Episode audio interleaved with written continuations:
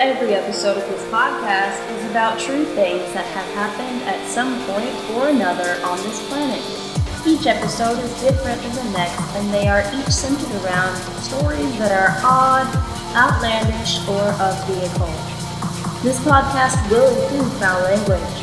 This podcast may also include themes of graphic content such as murder, rape, or gore. Listeners' discretion is advised. Hello, and welcome to Seven Circles. I am Autumn, and this is.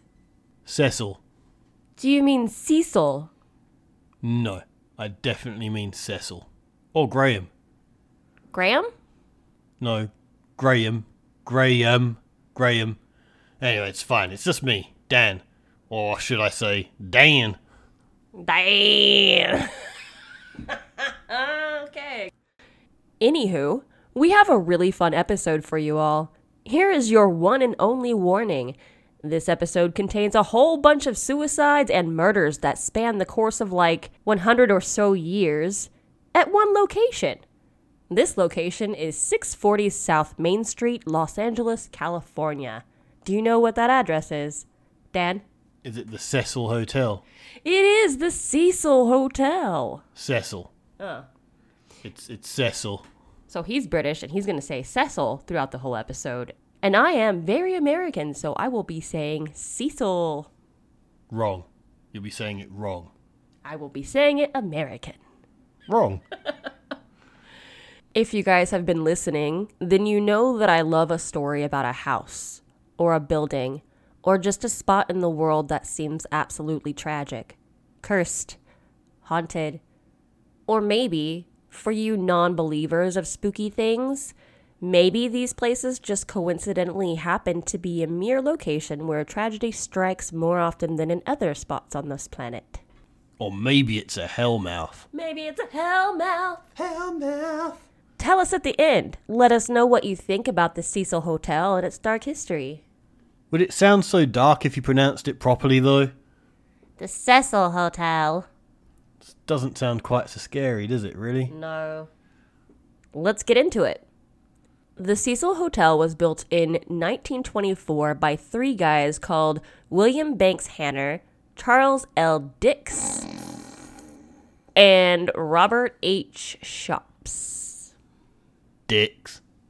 That's D I X, Charles L. Dix. Dicks. It was to be a prime destination for both business travelers and tourists. The hotel cost $1.5 million to complete. That's about $25 million in today's monies. The hotel was designed by a guy called Lloyd Lester Smith in the Beaux Arts style. For those of you who know nothing about design, like us, we will give you an idea of what the Beaux Arts style is real quick. So, this style incorporates a lot of old timey Roman and Renaissance features. Well, for people who know nothing of design, that definitely clarifies it, Autumn. Well, like lots of columns and statues and busts and shit like that. Busts. I like busts. Uh, anywho, carry on. The lobby of the hotel featured this style as well as some Art Deco lighting and things and such, decorations and furnishings that were both fancy and modern at the same time. Google the lobby. It's stunning. I have no more words. Just have a look at it. Well, you conjured the image so well, I don't need to Google it. I am completely certain that what I see in my mind's eye is exactly how it looks. Well, that's excellent. And the Cecil Hotel flourished until the 1940s when America fell into the Great Depression. We are currently on our way to Great Depression Part 2, some would say. Haven't we had more since? Wasn't Black Friday named after an economic crash of the stock markets and that kind of jazz? Uh, are you talking about the, the 1980s stock market crash? Yeah, I just I don't know. I just feel like there have been other depressions since the Great Depression. Well, there's there's not been a Great Depression Part 2 yet. It's just been little mini depressions. Oh, I see, like a full-on sequel, Yeah. like a comedy sequel. Yeah. Gotcha. Okay.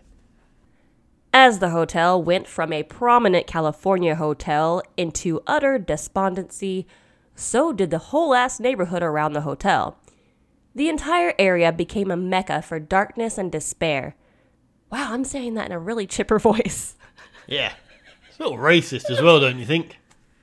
No, Oh, that's not how you meant that? no. Oh, I apologise. They even started to call the neighborhood Skid Row. Have you heard of it? Yes. No, no, Jimmy. We are not talking about the late 80s, early 90s hit glam band with such chart topping hits as 18 and Life and I Will Remember You. We're not? Damn it. But wait, besides the band named after the hood, you said that like Skid Row means something. Can you enlighten me? Is that an Americanism I'm unfamiliar with? Now, you've never heard of Skid Row, eh? Yeah, I have, yeah, but you said it became called Skid Row, like like there was a reason for it or places like that being called Skid Row. Well, actually, the internet says that Skid Row originated from Skid Road, which was a forest track over which logs were dragged to get to either water for transport or the mill. By 1915, Skid Road had come to be used to indicate a street or area of cheap shops and resorts, a relatively disreputable district. Oh, well, thank you for clarifying. We are talking about a neighborhood of about 50 square blocks that currently has about 5,000 residents living on the streets. From as early as 1930, Skid Row has been a popular destination for transients. Square blocks? In America? No. It's full of roundabouts, though, I'll bet. Probably not so much the roundabouts. Every time one gets installed somewhere, people just like go crazy and don't know how to like understand how to roundabout in America. I can tell that you really hate the roundabouts. No, Holy shit. no, I love roundabouts. I hate other people's inability to use the roundabouts. I see, I see. So what you're saying is you would like there to be more roundabouts in Skid Row. Well, not in Skid Row. Okay, not in Skid Row. Why not? I mean, that's a lot of hobos, right? So that would give them a really good place to sleep at night. There's not a lot of traffic because of all the people that live on the streets. Oh, they don't even have a car to sleep in? Mostly they don't, no. Oh. Poor hobos. Poor hobos. Yeah, poor hobos. It sucks. Oh, they're actually poor as well? They're not just on the street for the fun of it? No. Okay, let's get back on track here. Over the decades, police have tried multiple times to raid the area and disperse the homeless population.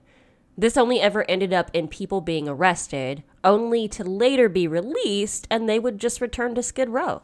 It's the row, Autumn. God, you're so not down. I thought you were street, man. I thought you were a straight up G. Um, I've never been to Skid Row, so I wouldn't know the lingo, man. Oh, my bad. Yeah. Jeez. In the 1970s, homeless kitchens and halfway houses started to take over a lot of the older buildings that were once cheap restaurants and movie theaters. In 2005, it was discovered that local hospitals were dumping their homeless patients there on Skid Row. Wow, nice. Yeah. Skid Row is a combination of war vets, people who struggle with mental health and or drug addiction, and just people who have checked out of society. A lot of residents of Skid Row like living there because of the number of resources provided to them, and the resources are all bunched together, which makes it easy if you are homeless without a vehicle. I still feel like they could do with some roundabouts, man. The missions all have public restrooms, as do the city parks that are located within the neighborhood. Despite the access to public restrooms, however, there is a lot of poop on the sidewalks of Skid Row. Ah, just like Ilford on the outskirts of London. Man, I once worked for a company whose HQ was in Ilford. I say HQ, like they had any other offices.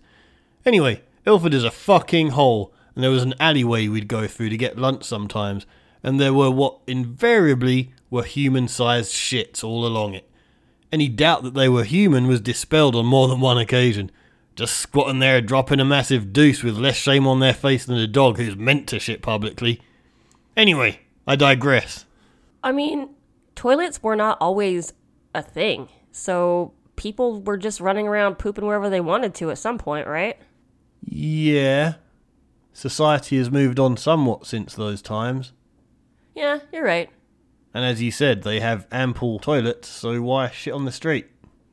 Because it's easier. I mean, I guess when you got a heroin shit, you got a heroin shit, right?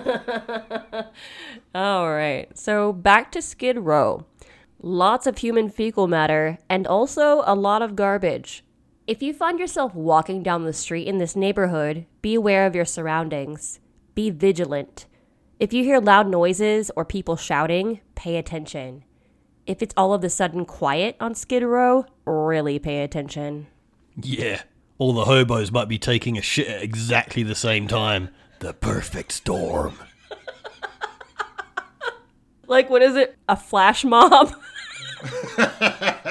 Flash shit. And I am telling you this because if you are curious about the Cecil Hotel and want to stay in it for a night or two, you will have to traverse the streets of Skid Row in order to do so, because the Cecil Hotel stands in the middle of all of it. Yeah, so pack an extra pair of shoes because you probably can't dodge all the turds. So, in 2011, the Cecil Hotel was rebranded as Stay on Main, but the official website is thececilhotel.com. So, at that point in the research, we were like, well, how much does it cost to book a room for a week? We went to the website to try and book a room. We tried for the next month. No rooms available. We tried to book a room for October. No rooms available. We tried to book a room for June of next year. Guess what? No rooms available. And we tried two and three years from now. No frickin' rooms available. Interesting. So it was at this point I discovered that in 2021, the hotel closed to the general public and is now deemed to be affordable housing available to people in the area. So you can't even get a room there anymore unless you are a resident of California. Lame. And maybe update your website. Yeah, you tardy bastards. And yeah, I think renovations started in 2017 but were halted due to COVID. Then rather than reopening as a hotel again, it became the aforementioned affordable housing. But that is probably for the best. And here is why. This whole ass area is cursed. One might say it's haunted. It's sitting on some kind of burial ground, perhaps? They're here. Go to the light, Caroline! Maybe this is why the humans that suffer the most have been drawn to the area since the 1930s. Are you ready to learn about all of the deaths that have happened at the Hotel Cecil? Ready as a cheerleader on prom night? Ha! I said it again, Autumn. Autumn, I said it again. Did you hear me, Autumn? Autumn, I said it again. Cheerleader on prom night. Okay, cool. Let's go. The first documented suicide at the Cecil occurred on the evening of January 22nd, 1927, when Percy Ormond Cook, age 52, shot himself in the head while in his hotel room after failing to reconcile with his wife and child. ah, she was probably a fucking dick anyway. Why would you say that? Comedic value. Okay. He left a suicide note addressed to the press. In the note, Cook says that he had spent $40,000 in six months in order to buy happiness. Hookers and blow, hookers and blow. Everybody loves hookers and blow. What was the equivalent to hookers and blow in 1927? Oh, um, I don't know. The devil's lettuce and ladies of the night. Should we Google it real quick? I mean, I'm pretty sure it was just hookers and blow, Autumn. Okay, they just called it hookers and blow. They they had blow back then. Was cocaine invented in 1927? I suspect so. I mean, it was in Coca Cola, for example. Yeah, dude. I would love some fucking Coca Cola with a little bit of cocaine in it. That'd be so great. Just buy it right off the shelf. Those are some good times. I mean, you could always just put your own in it. Do you think if you just like dumped some cocaine in your glass of Coke that like you would just lose all the fizz? I don't know. So, yeah, forty thousand dollars in nineteen twenty-seven is equivalent to six hundred and seventy-one million nine hundred and forty-four. It's not though, is it, Autumn? What? Forty thousand dollars in 1927 is equivalent to six hundred seventy-one thousand nine hundred forty-four dollars and eighty-three cents to be really exact in today's money. Numbers are hard. So, What were we even talking about? Percy Cook. Oh, yeah, the guy who shot himself in the head. So, Percy Cook was a real estate dealer from Providence, Rhode Island. His wife and son had left him, and he brooded over his loneliness until he decided that the only way to escape was suicide. He was in the hotel for a whole week, working up the courage to fire the shot. The next reported death occurred in 1931 when a guest, W.K. Norton, died in his room after taking poison capsules. A maid found Norton dead in his hotel room and upon investigation figured out that he was a man reported missing from Manhattan Beach, California a week prior. Norton had checked into the Cecil Hotel under the alias of James Willies of Chicago. James Willis! Willies! Yeah. September 1932. Benjamin Dodich, 25, shot himself in his hotel room. He left no note. He had only checked into the hotel a few hours before the suicide. He was found by one of the hotel maids, a Miss Carrie Brown. Listen, I would not want to be a maid at this hotel. Your chances of finding a corpse are so, so high. July 1934. Sergeant Louis D. Borden, 53, cut his throat in his room. He left a series of notes to explain his death. One of his reasons was poor health.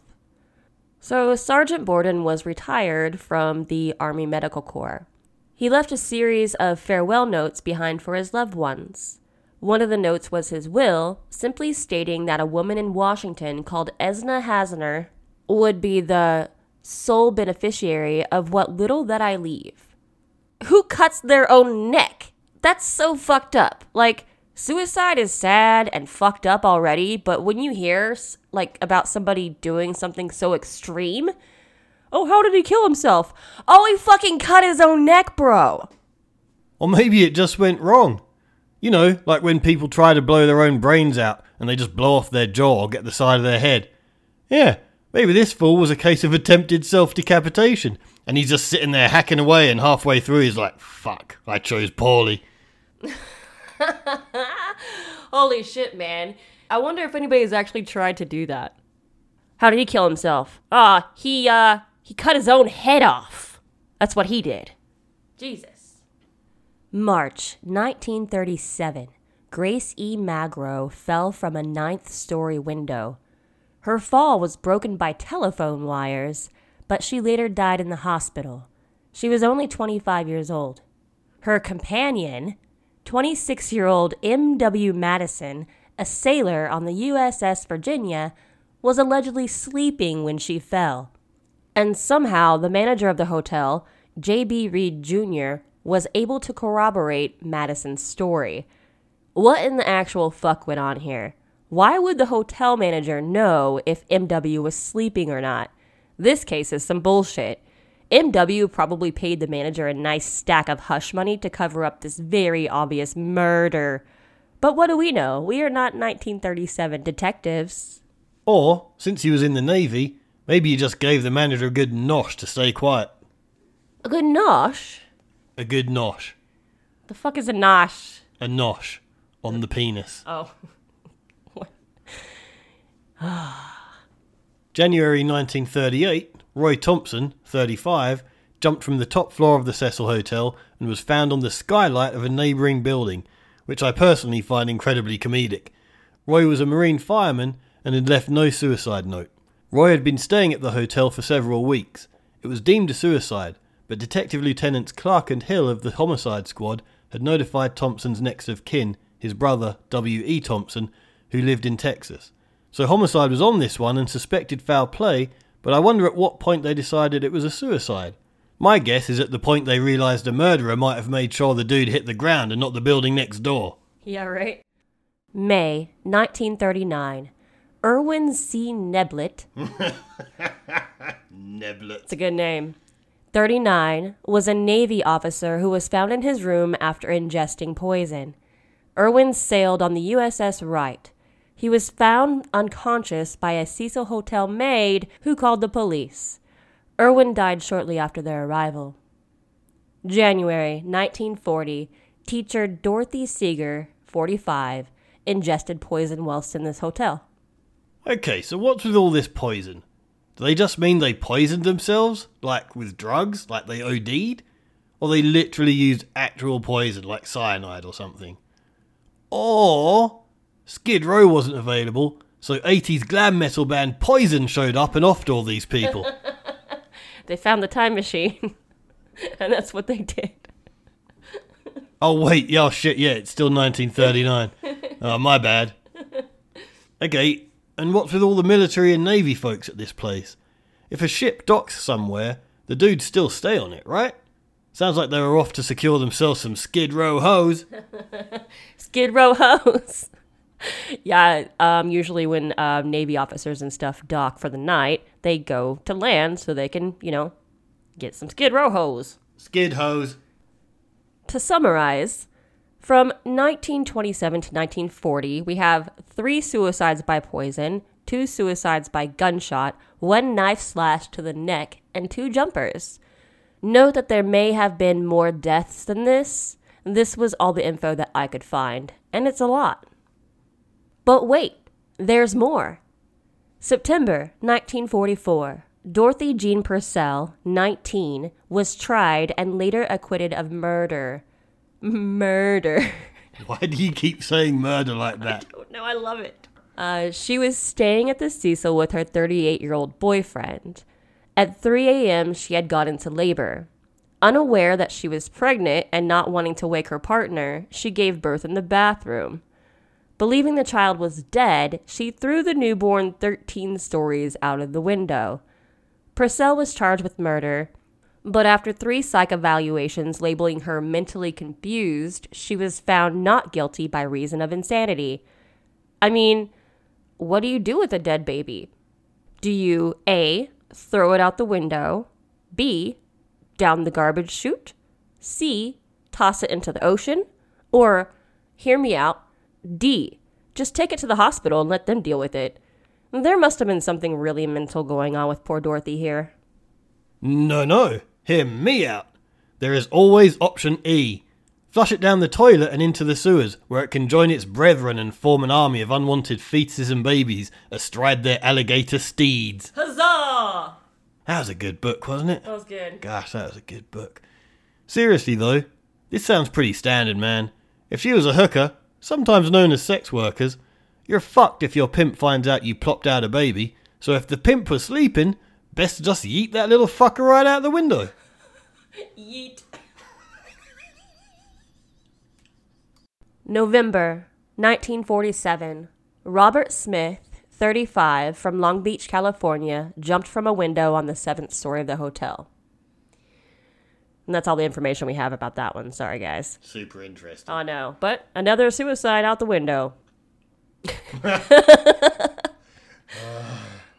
okay, so this one is not a death or a murder, but it's worth noting.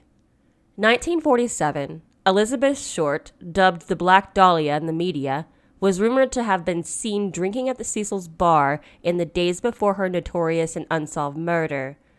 So, this is from an official daily police bulletin released on Tuesday, January 21st, 1947. It was released after her body was found, and here is some of what it says. Get ready to jump into official 1947 police fucking bulletin garbage. Ready? First, I want to describe what the Black Dahlia looked like, okay? Elizabeth Short was stunning. She had all of this black curly hair and this fair complexion, a perfect nose, and beautiful eyes. I mean, she kind of looked like a man, Autumn. You think so? She was not my type. Oh. And beautiful eyes, I mean, they were tiny little beady piggy eyes. There were beautiful hazel eyes that looked like the forest. Anyways, so the bulletin had a photo of Elizabeth Short, and this is the description underneath. Female, American, 22 years, 5 foot 6 inches, 118 pounds, black hair, green eyes, very attractive, bad lower teeth, fingernails chewed too quick. So I think it's kind of rude to put in a police bulletin like, oh yeah, she had bad lower teeth and her fingernails sucked. And like, why would you even put that she's very attractive? You could tell she's very attractive from the photo. I mean, maybe the attractive part is rather subjective and misogynistically of that era, Yeah. and wrong, because she was fucking rough as arseholes. But other than that, it just seems like a description of a person. To me. Okay. And it goes on to say This subject was found brutally murdered, body severed and mutilated, January 15th, 1946, at 39th and Norton. Do police bulletins use this kind of phrasing these days? Holy cow. According to this bulletin, Elizabeth was actually last seen at the Biltmore Hotel's lobby, not the Cecil. But the rumors that she was spotted at the Cecil still persist to this day. Her murderer was never found, and he probably will never be. On 22nd October 1954, Helen Gurnee, who was registered at the hotel under Margaret Brown, jumped from the window of her room after staying at the hotel for a week. Helen was 55 years old and had been staying in room 704. She was from San Diego and an employee at a stationery firm. She landed on the hotel's marquee. Some witnesses to her death had to be taken to hospital because the death was so gruesome that it made a few people hysterical. So, correct me if I'm wrong, Autumn, but this is the first of these deaths where the room number was mentioned. So we're supposing here that perhaps there's some evil force surrounding the Cecil Hotel, but I wonder if there are specific rooms where this shit consistently went down. Like, do we know if there are any rooms that were common to these events? So I got most of this information from old newspaper articles from that time. Most of the newspaper articles only mentioned what floor they jumped from or what floor they were on. They never really mentioned a specific room number until Mrs. Helen Gurnee died. Interesting. Is there a room 666? I doubt it. That's not how room numbers work in hotels. What? They don't go up that far, Dan. This is room 704, dude! Seven because it's the seventh floor and it's the fourth room. So there was a sixth floor. There's not a 66th room on the sixth floor, Daniel. There might be often. 11th February, 1962. 19. Julia Frances Moore, 50, jumped from the window of her room.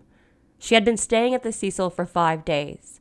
She left no note, and police found a bus ticket from St. Louis and a bank book showing a balance of about $1,800 in her possessions.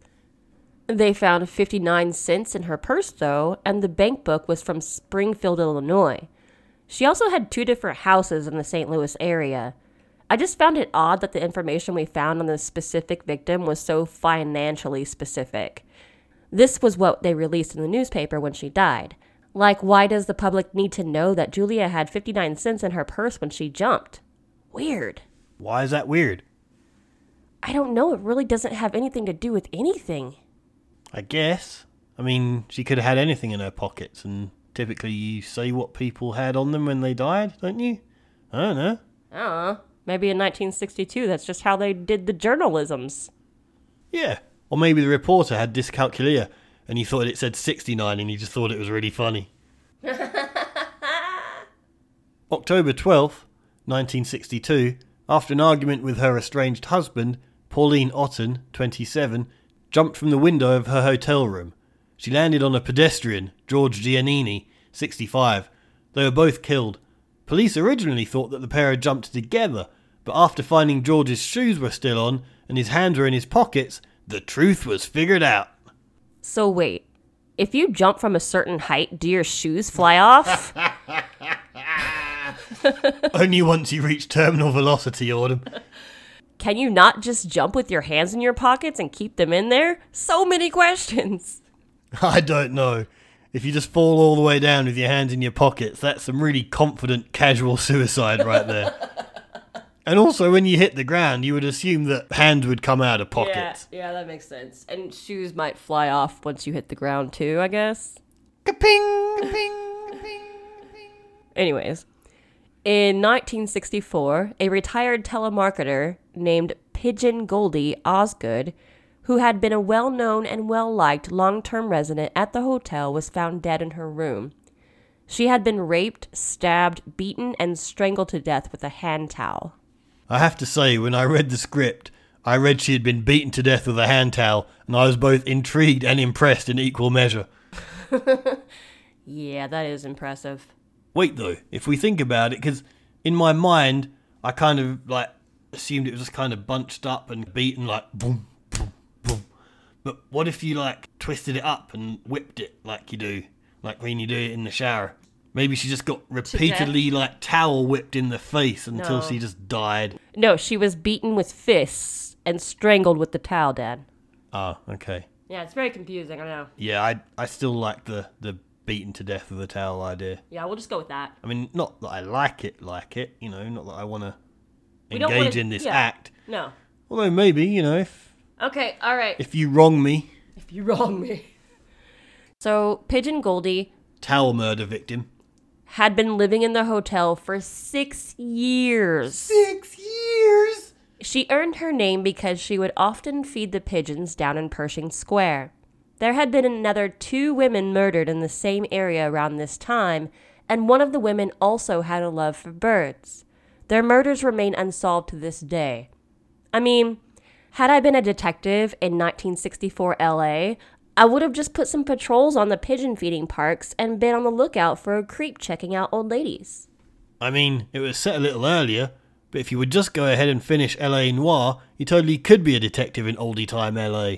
And you could investigate the Black Dahlia murder too. Oh, yeah, I forgot I was playing that game. You were. Anywho, 20th December 1975. A woman staying in the hotel under the alias Alison Lowell jumped from her window. I guess that's as interesting as that one was, because that's all we have on it. However, far more interestingly, In the 1980s, the hotel was the temporary residence of serial killer Richard Ramirez, nicknamed the Night Stalker. Ramirez was a regular presence in the Skid Row area of Los Angeles, and according to a hotel clerk, Ramirez had stayed at the Cecil for a few weeks. Ramirez engaged in most of, if not all, of his killing spree while staying there. Serial killer Jack Unterweger stayed in the hotel in 1991, and whilst there, he killed three LA based sex workers. This dude was from Austria and he murdered internationally. He killed in Austria, West Germany, Czechoslovakia, and the US. He was convicted of his first murder in 1974 and was sent to prison. While there, he began to write. He wrote short stories, poems, plays, and ultimately wrote an autobiography called Purgatory or The Trip to Prison Report of a Guilty Man. And this got the Austrian literary elite's attention, and they campaigned to have Jack released from prison. And he was. In 1990, he was released on parole. So wait, he was just released on parole, or he was actually released due to the request from Austria? Yes, the Austrian literary elites were like, Oh, this guy is wonderful. He writes beautiful stories, and obviously he's never gonna kill again. Please just let him out. Wow. Those are some creepy sounding Austrian literary elites. And that's exactly what Austrians sound like. it is, yeah. Nothing like Arnold Schwarzenegger. No. No, just just like that. Yeah. Oh my god. I won't go into too much else here about this guy. For like two years, he was a celebrity in Austria. His children's stories were being performed on the radio. Good God. That's right. He wrote children's stories. And we tried to find them, but had no luck. If anyone can get a copy of one of his children's stories, please let us know. Jack even landed a job as a reporter for the public broadcaster ORF, where he reported on his own murders. Wow. Because, yeah, he started killing again as soon as he got out. He ended up killing like 15 women. Every single one using the exact same MO as the first killing that landed him in prison, strangling them with their own bras. So wait, what the fuck? That is fucking legendary. Why have we not done an episode on this dude? We can't now, you spoiled the ending. I didn't really want to do an episode about this guy. I've heard quite a lot about him. But, I mean, we can, but we'll have to wait like 20 or 30 episodes so people forget about this spoiler. But God, man, like, he gets out and he gets a job as a reporter and just starts reporting on his own murders. Yeah. Like, either that's really smart, like it's gonna throw them off the scent, or that's really fucking dumb, and I guess the latter proved to be the case. Exactly. And then everything was quiet at the Cecil Hotel for a couple of decades, which is weird to me. But then again, probably not. The 80s and 90s are probably around the time the US government was pumping crack into all these types of neighbourhoods, so the less attention the media brought to them, the better, right? That's a good uh, theory, Daniel. Proud of you. You like my theory? I love your theory. Proud? Yes. Proud? Proud. And then 2014 happened. This is when Elisa Lam went missing. I wanted to do a whole episode about Elisa Lam, but there are plenty of documentaries out there and already like 50 other podcasts about her.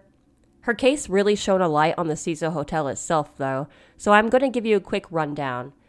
And if you are currently watching the Netflix special on the case, then skip this part because spoilers! Spoilers!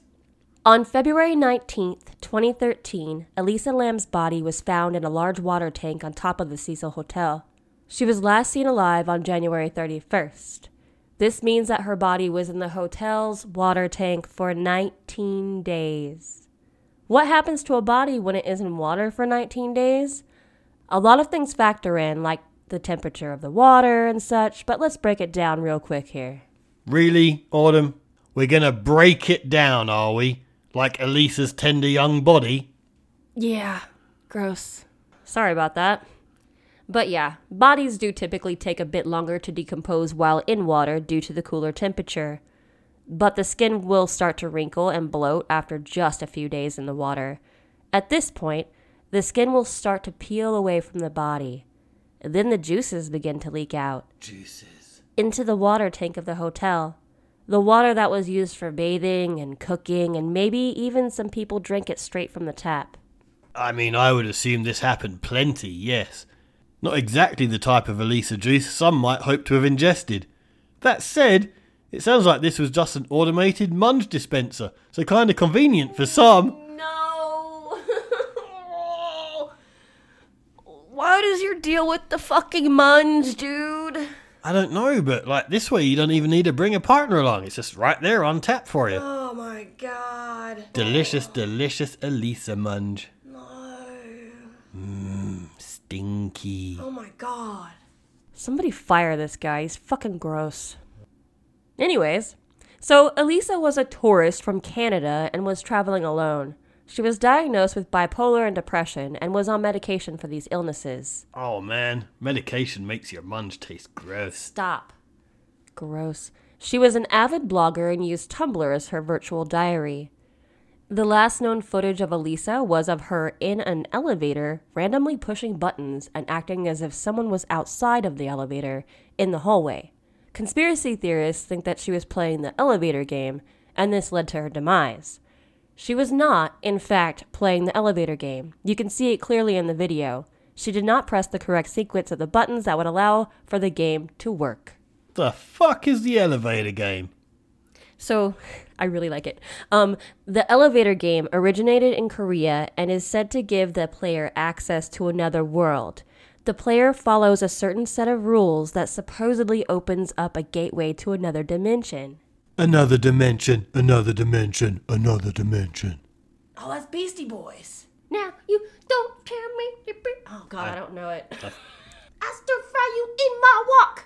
It's that song. Oh yeah. Yeah. it's sorry, it's what song, Autumn? I stir fry you in my walk. Anyways, so um, yeah, the elevator game. I want to play it, even though I know it's horseshit.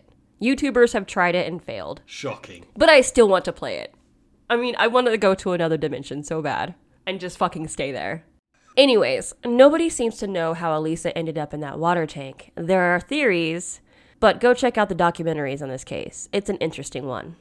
Did they find any drugs in her system other than like the antidepressants and stuff that they knew she was on?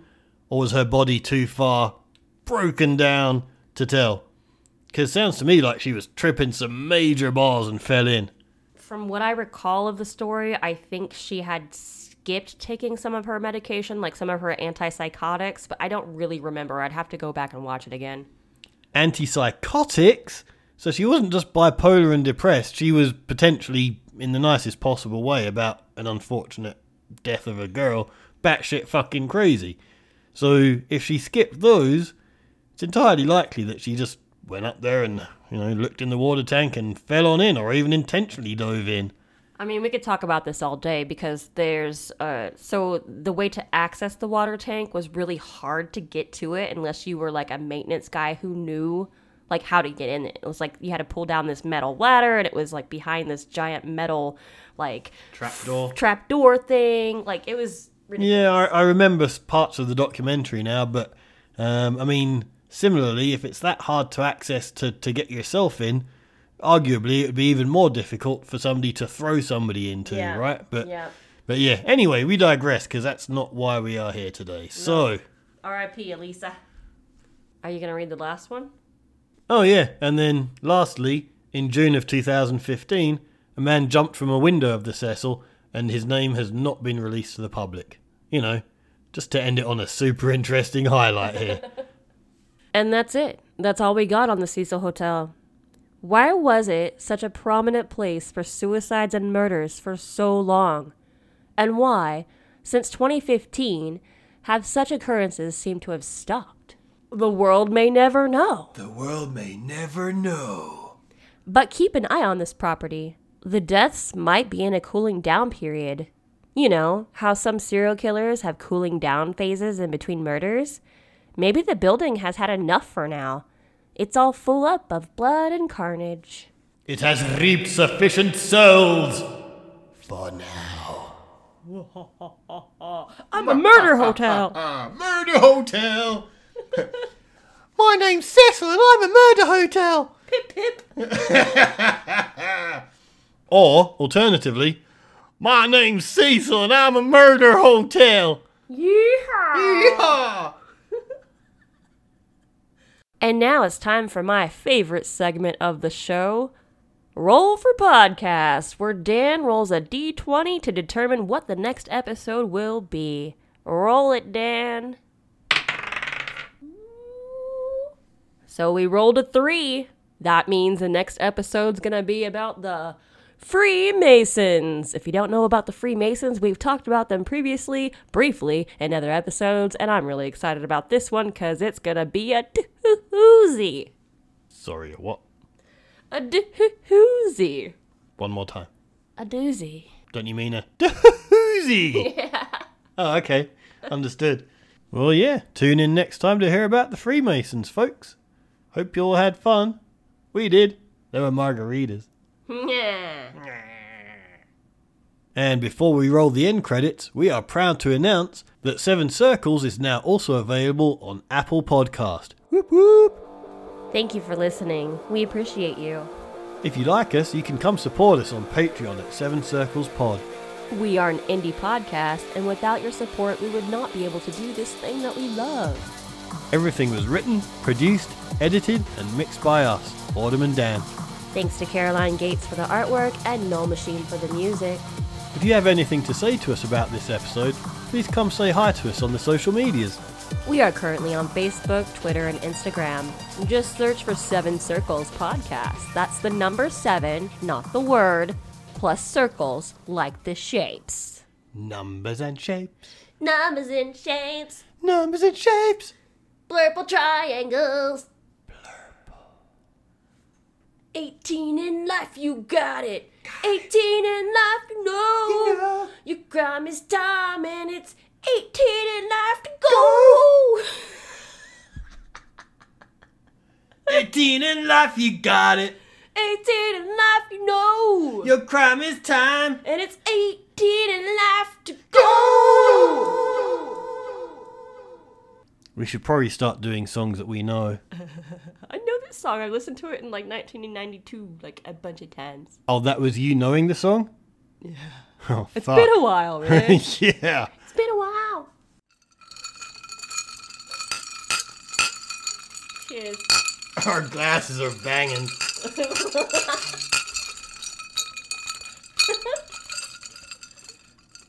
Oh, oh, wait, wait, wait, wait, wait.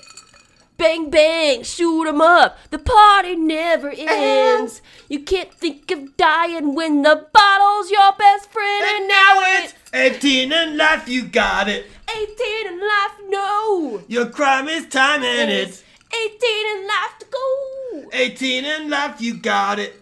Okay. Come on, man. I finally got the tune down, and Oh, now you're gonna it. It's stop. fine. It's Good fine. fucking god. We've Who the fuck is Ricky anyway? We've harassed the listeners enough. Goodbye, everybody. Have a nice week. We'll see you next week. Goodbye. And now, before we end, enjoy some of Autumn's throat sounds.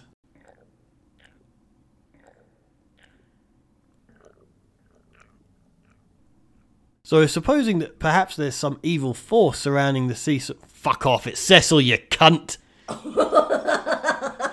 you got Tourette's. Mmm, stinky.